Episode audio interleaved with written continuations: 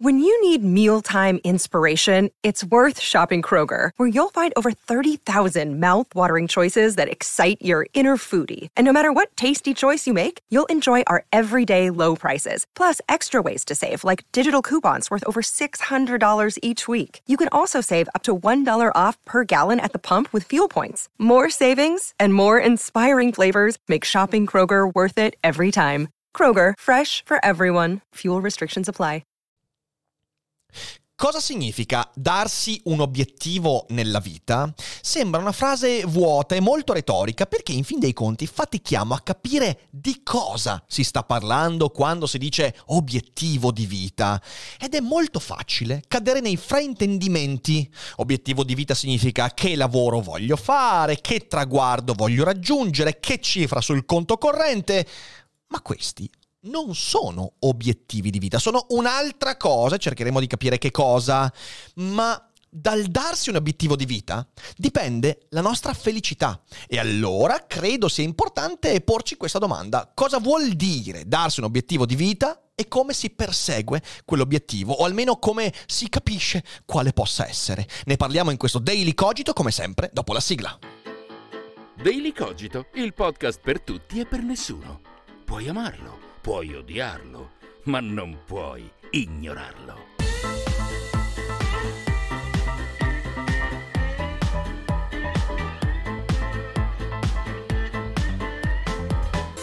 Molte persone, soprattutto giovani, mi chiedono da dove iniziare per trovare un obiettivo nella vita. È una frase che mi capita spesso di dire anche ieri con il buon Alessandro De Concini e Gennaro Romagnoli. Abbiamo parlato del significato da dare alla vita, dell'obiettivo di vita. Ed è una cosa complicata perché spesso questa espressione viene confusa con il lavoro che uno vuole fare da grande, oppure la passione da intraprendere, sia essa un hobby o una cosa veramente viscerale, con la fama, diventare famosi, il mio obiettivo è essere famoso, conosciuto, la ricchezza, voglio essere ricco, oppure la stima suscitata negli altri, la simpatia, l'andare d'accordo e via dicendo. Però c'è un problema, questi che ho appena citato non sono obiettivi di vita, al massimo sono la conseguenza che si manifesta dal perseguimento di un obiettivo di vita, ma se li consideriamo i veri obiettivi, quindi avere un lavoro, diventare ricco, famoso, beh, rischiamo di coltiva- coltivare una grande e profonda infelicità e noi non vogliamo essere infelici, vero? Infatti, mentre la ricchezza, la fama, il lavoro, questi traguardi sono traguardi quantitativi, l'obiettivo di vita che un individuo deve porsi è qualitativo e cercheremo di capire cosa questo significa. E mentre il lavoro, la ricchezza, la fama dipendono da condizioni a me esterne, anche dalla fortuna e quindi dal caso, l'obiettivo di vita è completamente dipendente dalle condizioni interne, interiori. E anche questo cercheremo di capire cosa significa e cosa comporta. Quindi drizzate bene le orecchie perché oggi parliamo di una cosa molto molto importante. Fra gli obiettivi di vita che possiamo darci ce ne sono tanti. Ce n'è uno che non è un obiettivo di vita, ma una cosa importante, cioè imparare nuove lingue. Uno può dire diventerò felice, avrò raggiunto il mio obiettivo di vita quando saprò bene l'inglese. No, non è un obiettivo di vita, però imparare una lingua dipende da avere gli strumenti giusti. E lo strumento giusto è il nostro sponsor Cambly. Quindi ringraziamo Cambly per aver sponsorizzato questa puntata. E che cos'è Cambly? Cambly è un'applicazione straordinaria che ti permette di imparare bene l'inglese nell'unico modo con cui veramente si impara una lingua straniera, cioè parlandola con qualcuno che la parla madrelingua e che ti impedisce di parlare in italiano, di avere le scappatoie e via dicendo.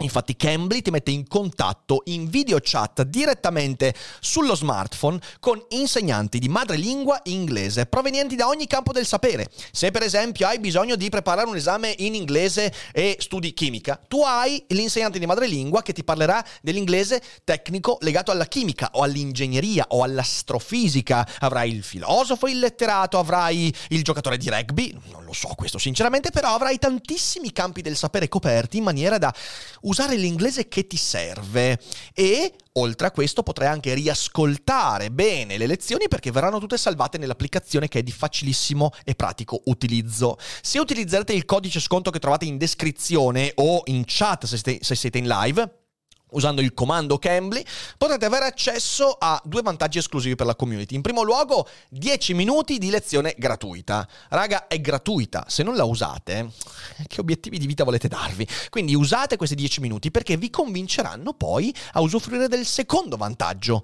che la nostra community ha in esclusiva, cioè uno sconto del 50% sul piano annuale. Il che significa che potrete avere lezioni di inglese in madrelingua direttamente vis-à-vis con un insegnante, anche da rivedere riascoltare per migliorarvi, a poco più di 5 euro a lezione, che è veramente irrisorio. E se comincerete oggi, fra un anno guarderete indietro e direte: Per fortuna ho ascoltato Rick Dufer, perché adesso parlo bene inglese. Quindi, grazie a chi usufruirà di questi vantaggi, grazie a Cambly per sponsorizzare la puntata.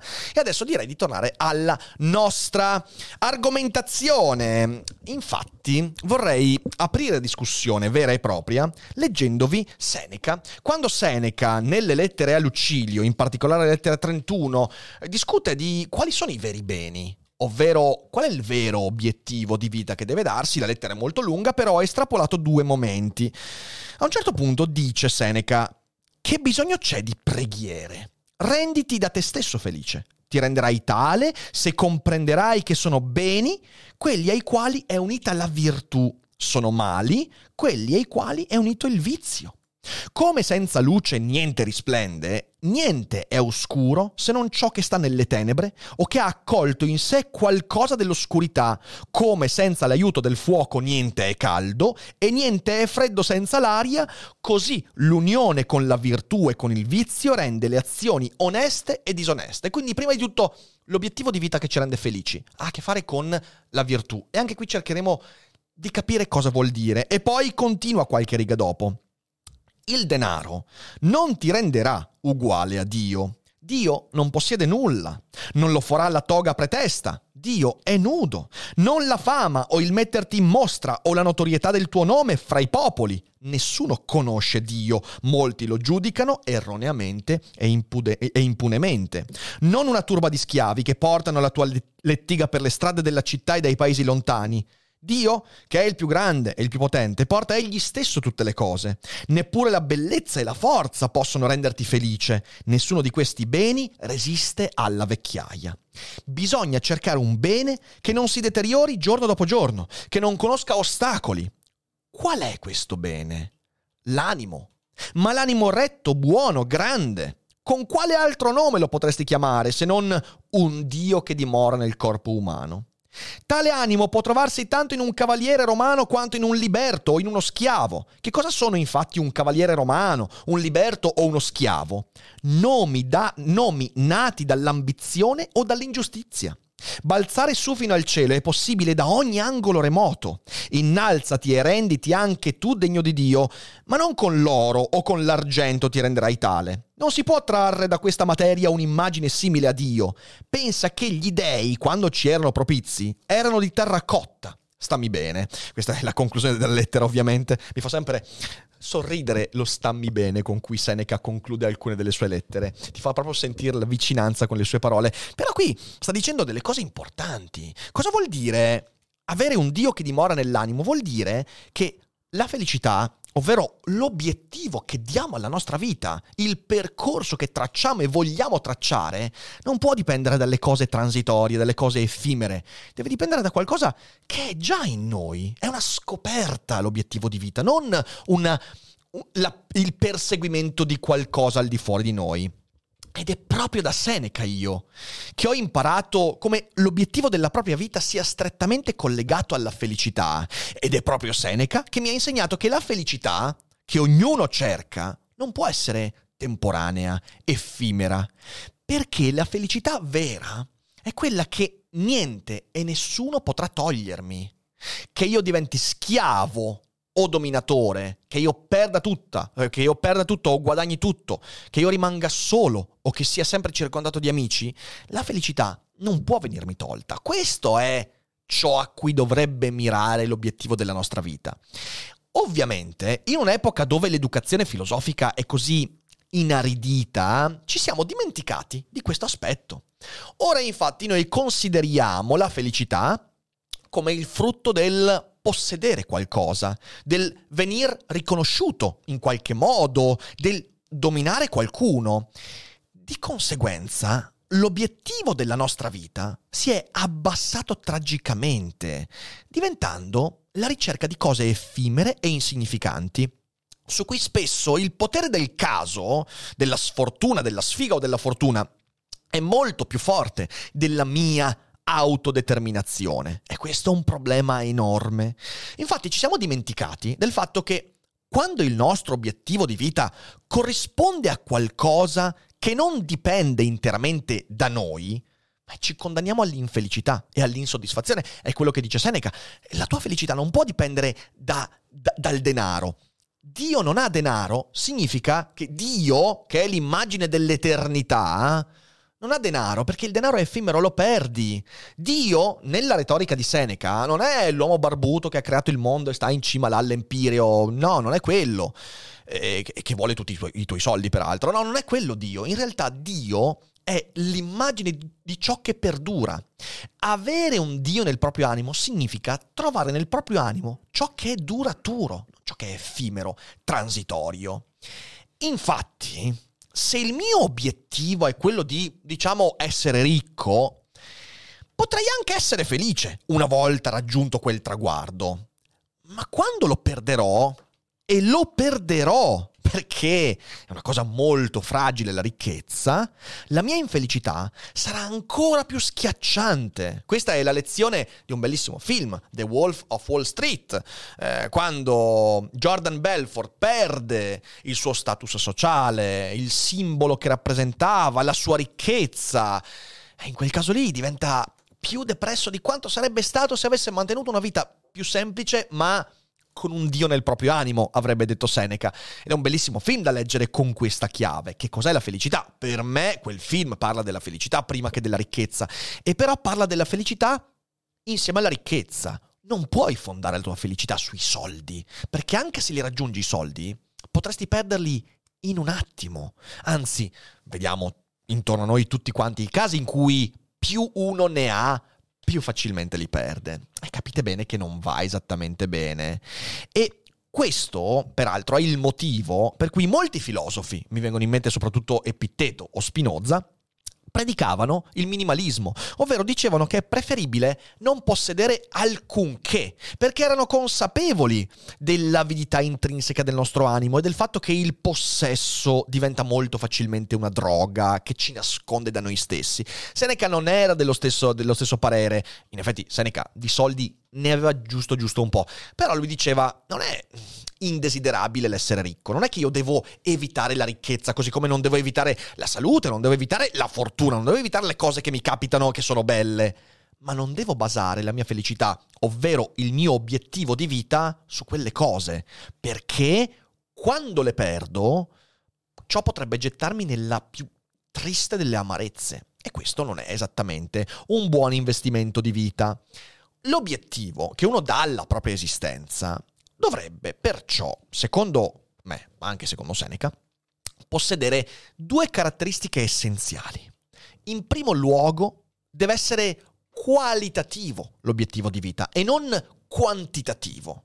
In secondo luogo, non può dipendere da condizioni a me esteriori. Queste sono caratteristiche rare, difficili da soddisfare, ma essere felici è una condizione molto complicata da conquistare, quindi non possiamo aspettare che la felicità ci sia data. Rousseau, con il suo buon selvaggio, l'uomo è nato libero, ma ovunque è in catene, nello stato di natura saremmo tutti felici e liberi, spiace, non è così. La felicità va conquistata con una certa fatica perché nello stato di natura siamo morti e quindi ci serve la cultura per riuscire a conquistarci qualcosa che perduri. E allora cerchiamo di capire questo. Prima di tutto cercando di capire perché qualitativo e perché non dipendente da condizioni esterne e poi magari disegnare qualche obiettivo di vita che secondo me potrebbe essere tale. In primo luogo, perché l'obiettivo di vita non deve essere quantitativo? Beh, Perché come insegna Gordon Gecko nel bellissimo film Wall Street, eh, quando è che basta? Eh, provate a pensarci. Il quando è che basta è anche Wall Street, è un film sulla felicità. Forse qualsiasi opera umana è un'opera sulla felicità, ma non lo so. Però lì sì, veramente. E la domanda è, ma quando è che basta, Gordon? Quando è che basta? Eh, l'obiettivo di vita non può essere quantitativo, perché è impossibile tracciare il confine esatto. Non esiste il confine in cui tu sai che certamente lì basterà. Oggi qui mi va bene, e di solito l'obiettivo è sempre in avanti, ma domani non più. Anche perché se io mi do come obiettivo tot denaro, tot fama, quando dovessi sempre, colpito dalla casualità, superare quel limite, che faccio? Torno indietro. È evidente che questo non può reggere come argomentazione. E quindi la conseguenza è che una volta raggiunto il punto, la quantità non ci darà la felicità che abbiamo cercato e quindi sposteremo l'asticella. È quello che avviene sempre quando il nostro obiettivo di vita è quantitativo. È una competizione che non ha un limite, che non ha un tetto e quindi continueremo e in questa continuazione saremo assolutamente sempre infelici. Ed è proprio per questo che non siamo mai in condizione di trovare la soddisfazione che quell'obiettivo di vita ci ha promesso. Ho un milione di euro sul conto corrente? Ok, ma perché non 10 milioni? Anche perché con un milione sul conto corrente, guarda caso, non ho uno straccio di relazione, non ho un'amicizia vera, in realtà ho dovuto anche fare delle cose poco, poco, eh, poco raccomandabili per arrivare lì. 10 milioni sicuramente mi faranno un po' meglio. Oppure 500.000 iscritti su YouTube, ah, oh, che bel traguardo, quello è l'obiettivo della mia vita, ma quando poi ci arrivo perché non 3 milioni? E il come ci arrivo, ovviamente, quello è tutto un altro discorso. L'elemento quantitativo ci intossica, ci intossica sempre eh, perché siamo naturalmente insicuri, siamo creature incerte e quell'insicurezza trova un po' di comfort nell'avidità. L'avidità non è semplicemente volere più soldi, è semplicemente volere spostare sempre più in là l'asticella di quell'obiettivo che mi sono dato nella vita e che è quantitativo. L'avidità si nutre di un obiettivo di vita quantitativo e ci scarnifica in questo, perché ci impedisce di essere veramente soddisfatti. La quantità, oltre a tutto questo, ha la caratteristica deleteria che ci permette di rimandare i conti con l'insoddisfazione. Cioè, quando arriveremo ad avere i 3 milioni di iscritti su YouTube o i 5 milioni di euro sul conto corrente o qualsiasi cosa quantitativa che vi venga in mente, eh, lì ci accorgeremo di essere ancora insoddisfatti. Non saremo soddisfatti perché non è quella la soddisfazione della vita. Però potremo rimandare i conti con quell'insoddisfazione dicendo, ah no no, è perché devo metterlo là? È perché avevo sbagliato? È evidente, avevo sbagliato, avevo sbagliato, devo metterlo più in là. Eh beh, certo, è evidente. E quindi questo diventa la scusa perfetta per non fare mai veramente i conti con se stessi. Quindi l'obiettivo di vita non può essere quantitativo per tutti questi motivi, deve essere qualitativo e poi cercheremo di capire cosa vuol dire questo. Il secondo aspetto negativo è che non deve dipendere dagli altri. E allora perché non deve dipendere dagli altri, dall'esterno? Il mio obiettivo di vita? Beh, perché le condizioni noi esterne cambiano in continuazione e sono dominate dalla casualità. Questa cosa qua è una verità con cui non riusciamo mai veramente a fare i conti e facciamo di tutto per negare la verità di questo. Non ci piace il caso, ma al posto di affrontarlo di petto, eh, cerchiamo di raccontarci di avere il controllo quando non ce l'abbiamo. Facciamo un, obiet- facciamo, facciamo, facciamo un esempio di obiettivo voler fare il pilota di Formula 1 o voler diventare un cestista dei Los Angeles Lakers, visto che vanno così di merda ultimamente, magari hanno bisogno di qualche giocatore in più. Fare il pilota di Formula 1 non è un buon obiettivo di vita. E qualcuno dirà, eh, ma che cazzo, ma stai scherzando? Cioè, diventi pilota, amato, denaro, donne. Eh, fermi. Non è un buon obiettivo di vita. Perché? In primo luogo, arrivarci dipende certamente da duro lavoro, dipende da un sacco, sicuramente, però dipende anche moltissimo dalla casualità, dalla fortuna e dalla sfortuna. È la stessa cosa di fare il lavoro che faccio io, ok? Quello che faccio io. Io sicuramente mi sono fatto un mazzo così per arrivare dove sono. E però ci sono state anche tante condizioni fortunate, tante condizioni che non ho deciso, che ho incontrato. Qualcuno potrebbe dire, eh vabbè, ma le hai colte. Sì, però capite bene che la condizionalità esterna è molto molto ampia. In secondo luogo, quel caso che ti ha permesso di arrivarci, può anche togliertelo. Perché se sei, se vuoi diventare cestista, se il tuo obiettivo di vita è diventare calciatore professionista e ci arrivi col duro lavoro e con un po' di fortuna, e poi ti spezzi una gamba in mille pezzi. Vecchio mio, cos'è? Non hai più un obiettivo di vita? Perdi completamente l'autostima, ti getti nell'infelicità. Capisci bene che non può essere l'obiettivo di vita quello. In terzo luogo, che è non da sottovalutare, per arrivare a quell'obiettivo potresti aver dovuto sacrificare delle cose, per esempio delle relazioni, perché appunto testa bassa fino in fondo e ti sei perso, che ne so, l'amore della tua vita, una grande amicizia, oppure hai dovuto fare delle cose che hanno sacrificato la stima per te stesso. E non è da sottovalutare neanche questa. Facciamo un altro esempio, essere famoso, ok? Adesso c'è anche l'intervista, quella che è uscita qualche tempo fa, che hanno intervistato un sacco di adolescenti. E cos'è che vuoi fare da grande? Voglio fare l'influencer, perché? Perché voglio essere famoso. Ok, perfetto. Fermi tutti. Beh, respiro e ragioniamoci. Essere famoso è proprio un obiettivo di vita di merda. Cioè, se uno vive e cresce con l'idea di essere famoso, si sta ritagliando un inferno nella propria vita. Perché? In primo luogo perché la fama, soprattutto di un certo livello, è molto idealizzata e non la conosci finché non la vivi e può distruggerti. Questo non lo dico per esperienza personale, perché io non credo, non mi definisco famoso, non voglio essere famoso, non so se riuscirei a gestire, però ho tantissimi esempi intorno a me che conosco in cui posso dire che la fama è molto diversa da come in realtà la si percepisce, è molto idealizzata ed è una cosa che rischia di distruggerti se non sei veramente, veramente bravo, se non hai alle spalle raggiunto qualche obiettivo di vita qualitativo, che poi andremo a vedere di cosa si tratta, se non hai alle spalle qualcos'altro e il tuo unico obiettivo è la fama, ti distruggerà. Inoltre, è fragilissima. La fama è fragilissima perché dipende da moltissimi fattori di grande volatilità. Uno su tutti, piacere agli altri. Cioè, signore e signori, la fama, piacere o comunque venire accettati, venire idolatrati, una roba fragilissima, veramente devastante. Infatti, stare simpatici, essere popolari a tutti, non può essere un obiettivo di vita. La simpatia e l'antipatia non dipendono da te. Lo so che questa cosa ne abbiamo parlato anche qualche mese fa su Daily Cogito. Il fatto che io stia simpatico o antipatico a te non dipende da me. Io sono quello che sono, mi esprimo come voglio, dico quello che penso. Se poi ti sto sul cazzo, non è mica problema mio, è un problema tuo. Se ti sto simpatico, è un problema tuo, mica mio, non è mica merito mio o colpa mia, non c'entra niente. Eh, la popolarità si basa su questa cosa qua. E io credo che milioni di persone stiano crescendo infelici perché si danno come obiettivo la fama, e l'uso dei social network in un certo modo, insomma, lo dimostra chiaramente, e i veri infelici però sono quelli che la raggiungono. è incredibile, ma è così. Cioè, meglio avere come obiettivo di vita la fama e non raggiungerla e mettersela via, e comunque non è una bella cosa, che non avere come unico obiettivo di vita la fama e la popolarità e raggiungerla. Perché finisci malissimo, vecchio mio.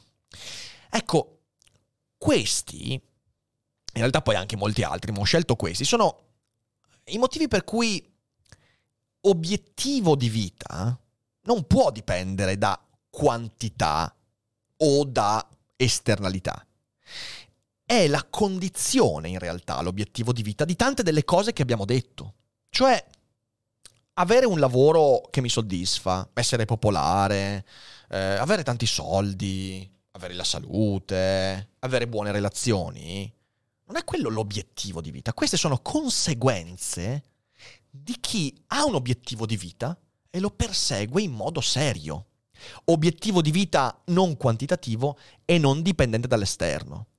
Infatti, l'obiettivo di vita reale è quello in cui non dipende dalla perdita. Cioè, nel senso, no, eh, l'esistenza di questa cosa non dipende dal fatto che qualcuno, qualche condizione intorno a me, me lo toglierà.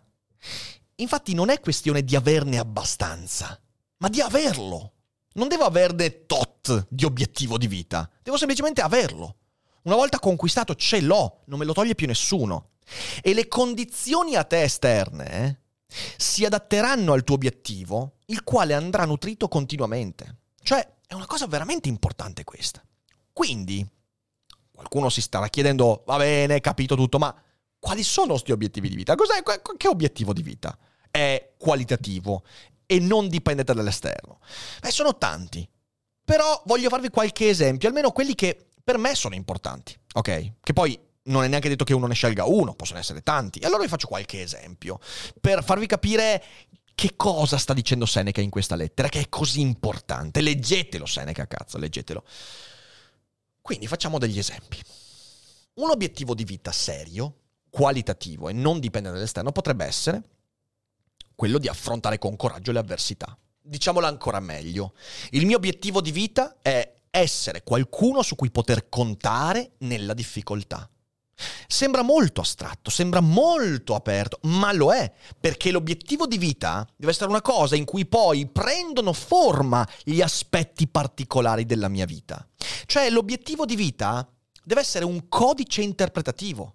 Voglio essere coraggioso quando le avversità arrivano. Quando la morte colpisce la mia famiglia, i miei cari, io voglio essere uno che risponde e su cui gli altri possono contare, per esempio. Voglio essere di appoggio al mio amico quando perderà il lavoro o quando divorzierà. Voglio essere uno che affronta le avversità in campo di salute, lavoro, ricchezza, economia, qualsiasi cosa, che le affronta a viso aperto e non nascondendosi, non evitandole, non rimandandole. Questo è un obiettivo di vita importante. Essere coraggiosi e non essere insicuro, eh, volendo sicurezze, volendo nascondigli. Questo è un ottimo obiettivo di vita. Qualcuno dirà, eh, ma c'è carattere e carattere. Non è vero.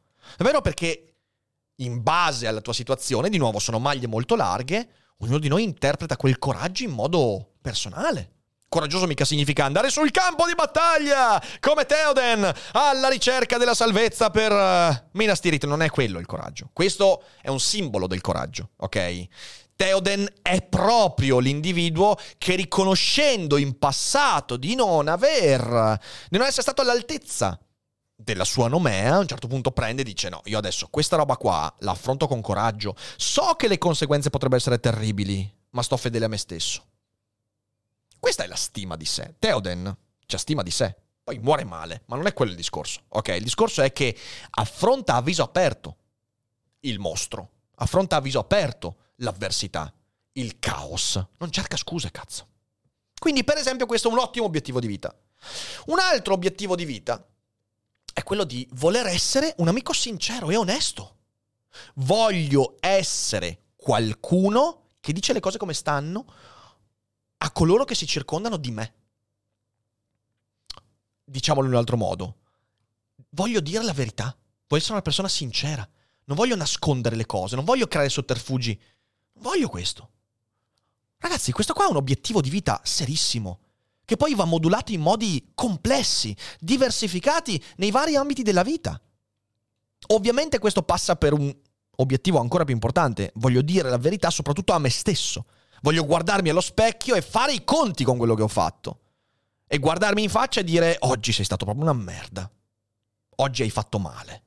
Oggi la vergogna che provi è dovuta a quella cosa che hai detto, a quella cosa che hai fatto. Domani non la fai.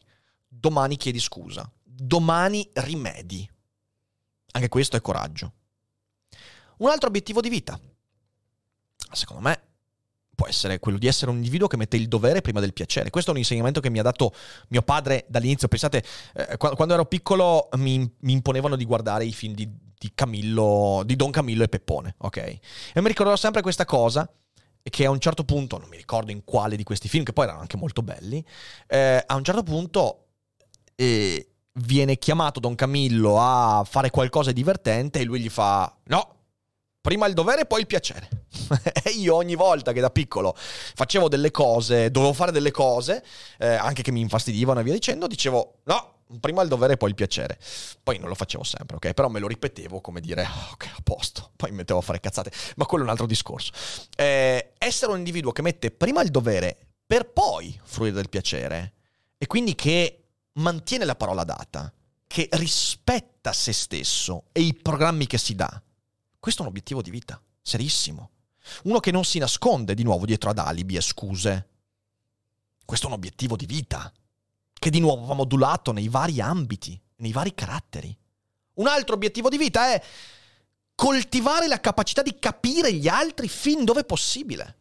È un obiettivo di vita di cui ci siamo completamente dimenticati, completamente. Perché adesso si fa tutto questo discorso sull'empatia, ok? Però abbiamo dimenticato che l'empatia, senza la comprensione razionale dell'altro, non esiste. L'empatia non è emotività, pancia, oh mio Dio, soffro perché tu soffri. Certo anche questo. Ma prima di tutto è darsi l'obiettivo di capire l'altro, di essere aperto all'altro, di fidarsi delle buone intenzioni dell'altro. E signore e signori, questa è una decisione. Vedete, gli obiettivi di vita sono presupposti su cui poi costruire il resto.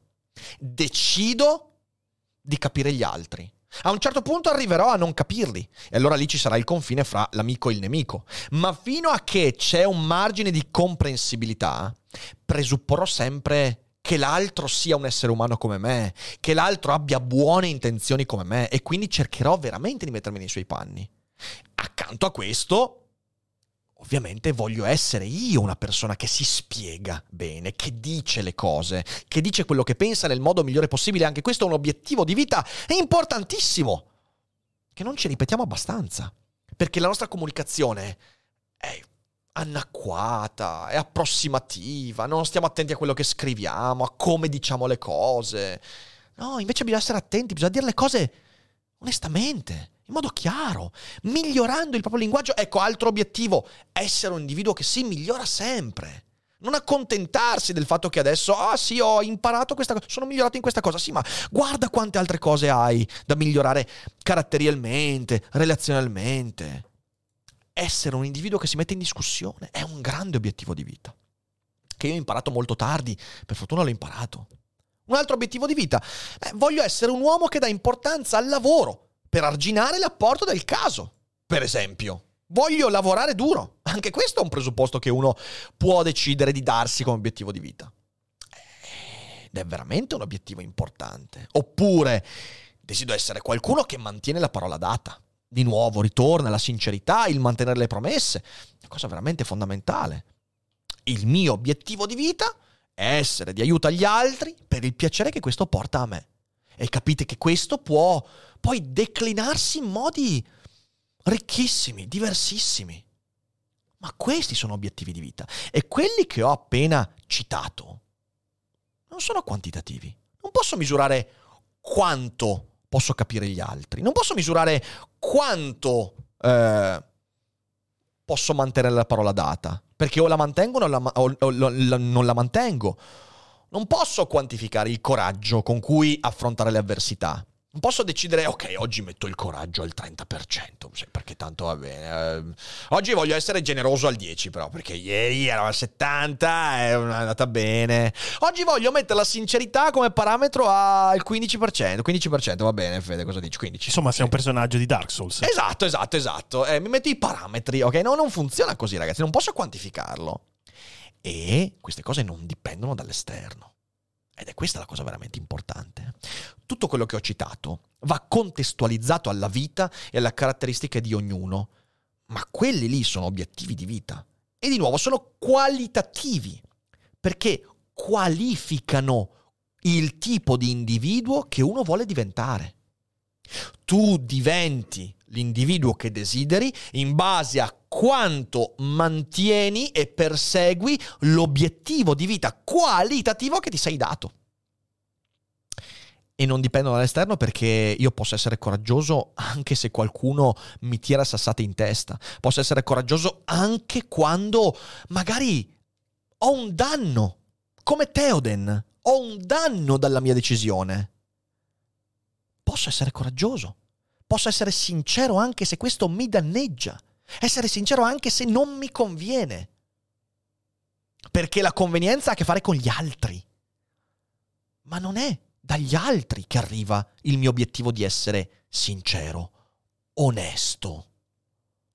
Non dipende dagli altri il fatto che io sia generoso, che voglia aiutare le persone che vedo in difficoltà. Non dipende dagli altri. Ci saranno sempre persone in difficoltà. Stop. Quant'è che voglio aiutare gli altri? Quanto piacere voglio acquisire da questo aiuto?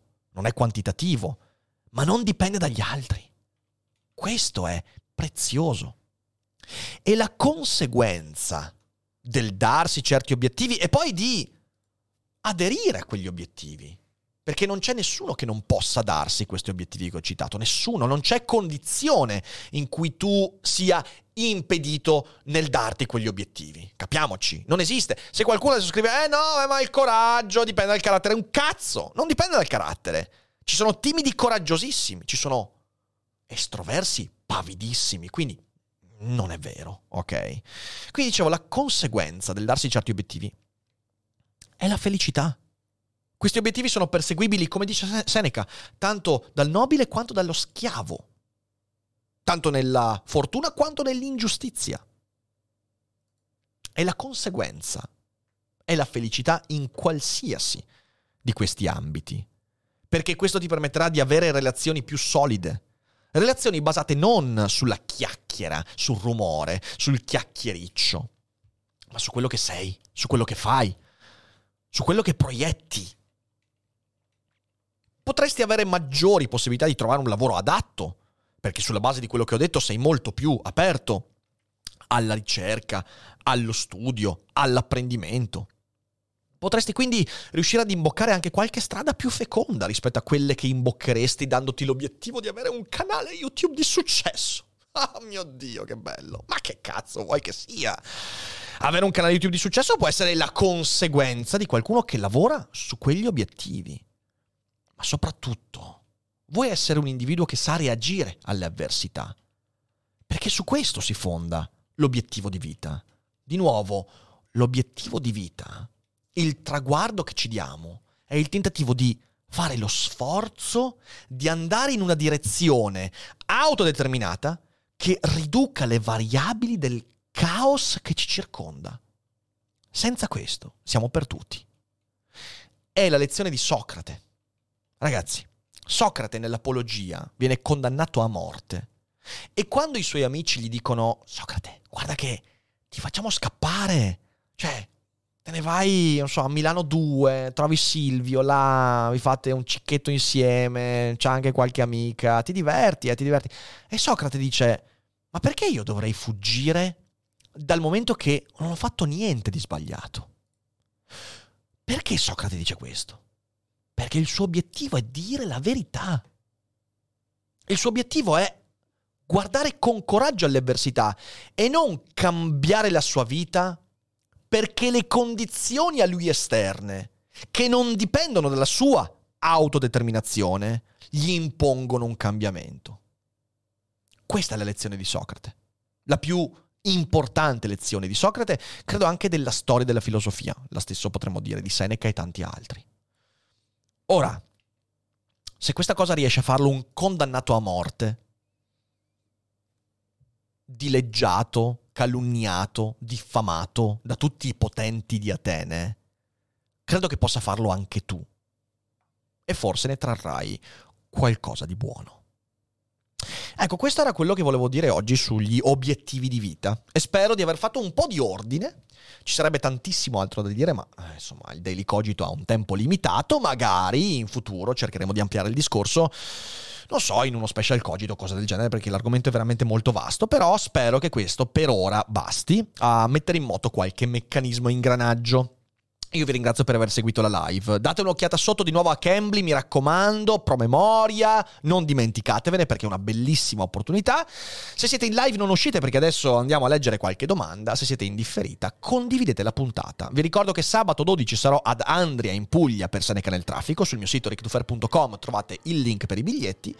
E niente, grazie per l'ascolto, fate i bravi, un abbraccio e non dimenticate mai che non è tutto noia ciò che pensa, soprattutto con un buon obiettivo.